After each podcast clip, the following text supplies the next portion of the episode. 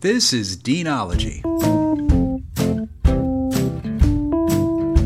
My name is Joe Bowman, and I'm the Dean of Richmond College at the University of Richmond. I've worked in higher education for over 30 years, and along the way I've learned a few things. Some of those things might help get you through college, and some of those things might help get you through life. And that's what Deanology is all about, sharing some good stuff that might help you.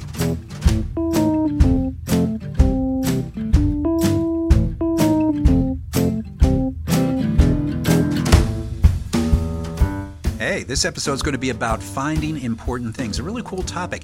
Actually, scientists have just found a new element. They're naming it AHA. They're calling it the element of surprise. Let that one sink in for a second. Everybody ready? Here we go. Class is in session. Okay, here's a question for you.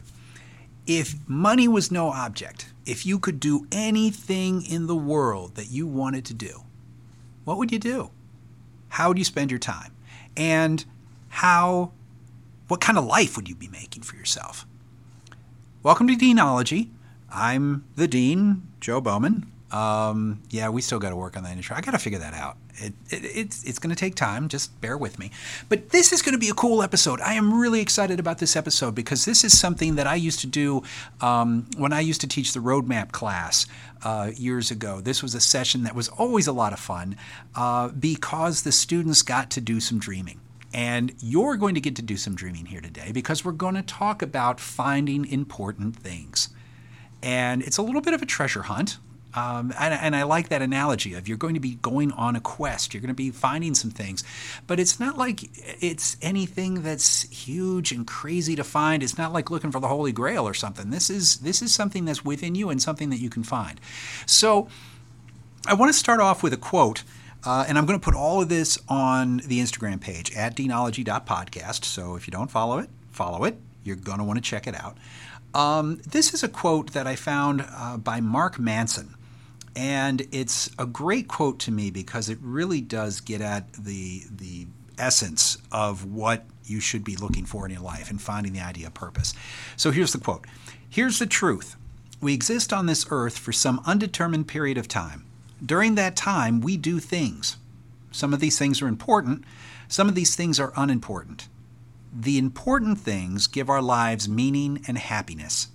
The unimportant things basically just kill time." So, yes, that's a very, reductionist kind of way of looking at things, I guess, because I think that there are unimportant things that you do that don't basically kill time. But what he's trying to get at is that the important things really do matter, and that's what we should be spending most of our time and attention trying to figure out, So one of the things that I talk about, again, this graphic's going to be on there, this on the Deanology.podcast. The idea, and you've probably seen something like it before, the ever-loving, Venn diagram.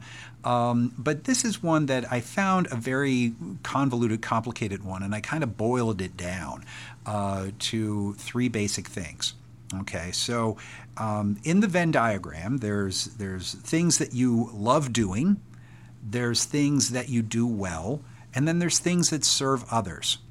Okay, so think about those three in a Venn diagram, and if you download this podcast and you want to go to the Instagram and check it out while I'm doing it, that would be kind of neat and interactive, don't you think?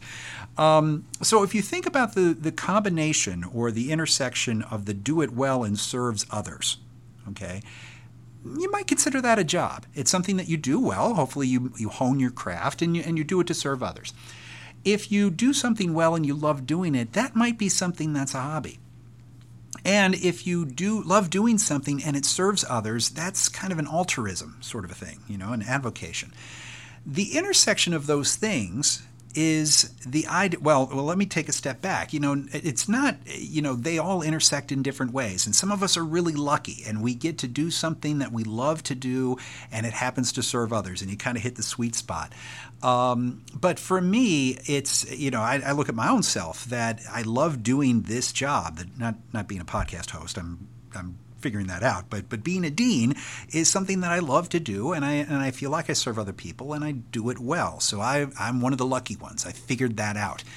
Because where you have the intersection of those three things, you come upon what is a fulfilling, meaningful, purposeful life.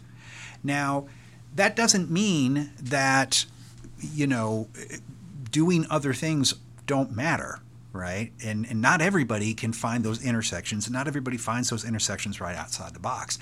But if you can work toward finding something that you do well, that you love to do, and then, and if it happens to serve others or serve the community or serve society in some way, then you're lucky. You have found that purposeful life. And my hope is that each and every one of you has done that or will do that in your lives.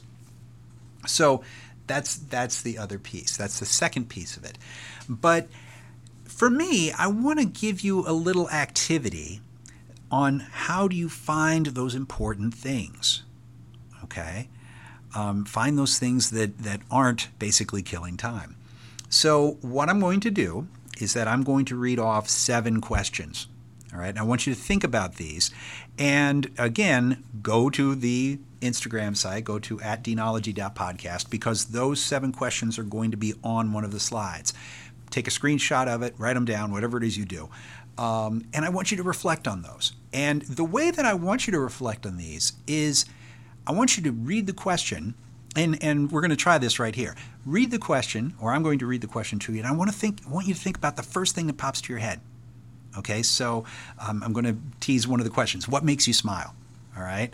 When you hear that, what pops into your head initially? I think of things like my family makes me smile. Playing golf makes me smile. Cooking in the kitchen, that makes me smile. I enjoy that. Those are, just jot them down. You don't have to write long, elaborate sentences. Bullet point type of stuff is fine. But I want you to reflect on those because And we're going to, after the questions, I'm going to get to why that matters. Okay, so I'm going to read off the questions for you. The first question is, what makes you smile? The second question, what would your perfect day look like? What would your perfect day look like? The third question, what makes you lose track of time? What activities, what things, what subjects make you lose track of time? The fourth one, what are you naturally good at? What is something that just comes to you? The fifth one, what makes you feel great about you? What makes you feel great about you? What qualities? The sixth one is who inspires you the most? And why does that person inspire you? What are their qualities? What are their values? What is it about them that they inspire you? And then 7, what did you love deep down before the world told you to get practical? Right? What was that thing that you loved more than anything else? And then all of a sudden everybody said, well, guess what? You got to grow up and, get a job and do all that kind of stuff. What was that? So those are the 7 questions. And the reason why I'm saying that these questions will help you find the important things is that in the process of doing that little brainstorm or writing the first thing that comes to your head, I think you might rediscover some of those things that bring you joy.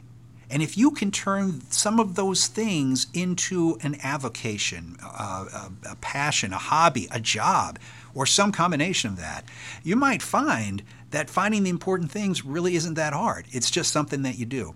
Now, that doesn't mean that you have to give up the unimportant things, right? We still have to get a degree. We still have to do a job. We still have to do all those things. But if you can focus more of your time on those important things, that's going to make all the difference. So please check out all of those slides that are @deanology.podcast on Instagram. You can check out all of them. There's some cool graphics, some good questions to explore, and maybe that'll get you having some great thoughts and great conversations with your friends. Okay, that does it for this episode of Deanology. Deanology is self-produced, in case you haven't noticed. My intro music is, and I'm not making this up, Indie, Quirky, Horns, Groovy, Wanna Hang Out, and the outro, and that's really a word in podcasting lingo. Anyway, the outro music is Piano, Heartwarming, Quirky, Another Day, both by George Pauley. And you can find them and other great free music for podcasts and other applications by going to Pond5. I hope you enjoyed this episode. My name is Joe Bowman, and I'll see you next time on Deanology. All right, folks, that's it. Class dismissed.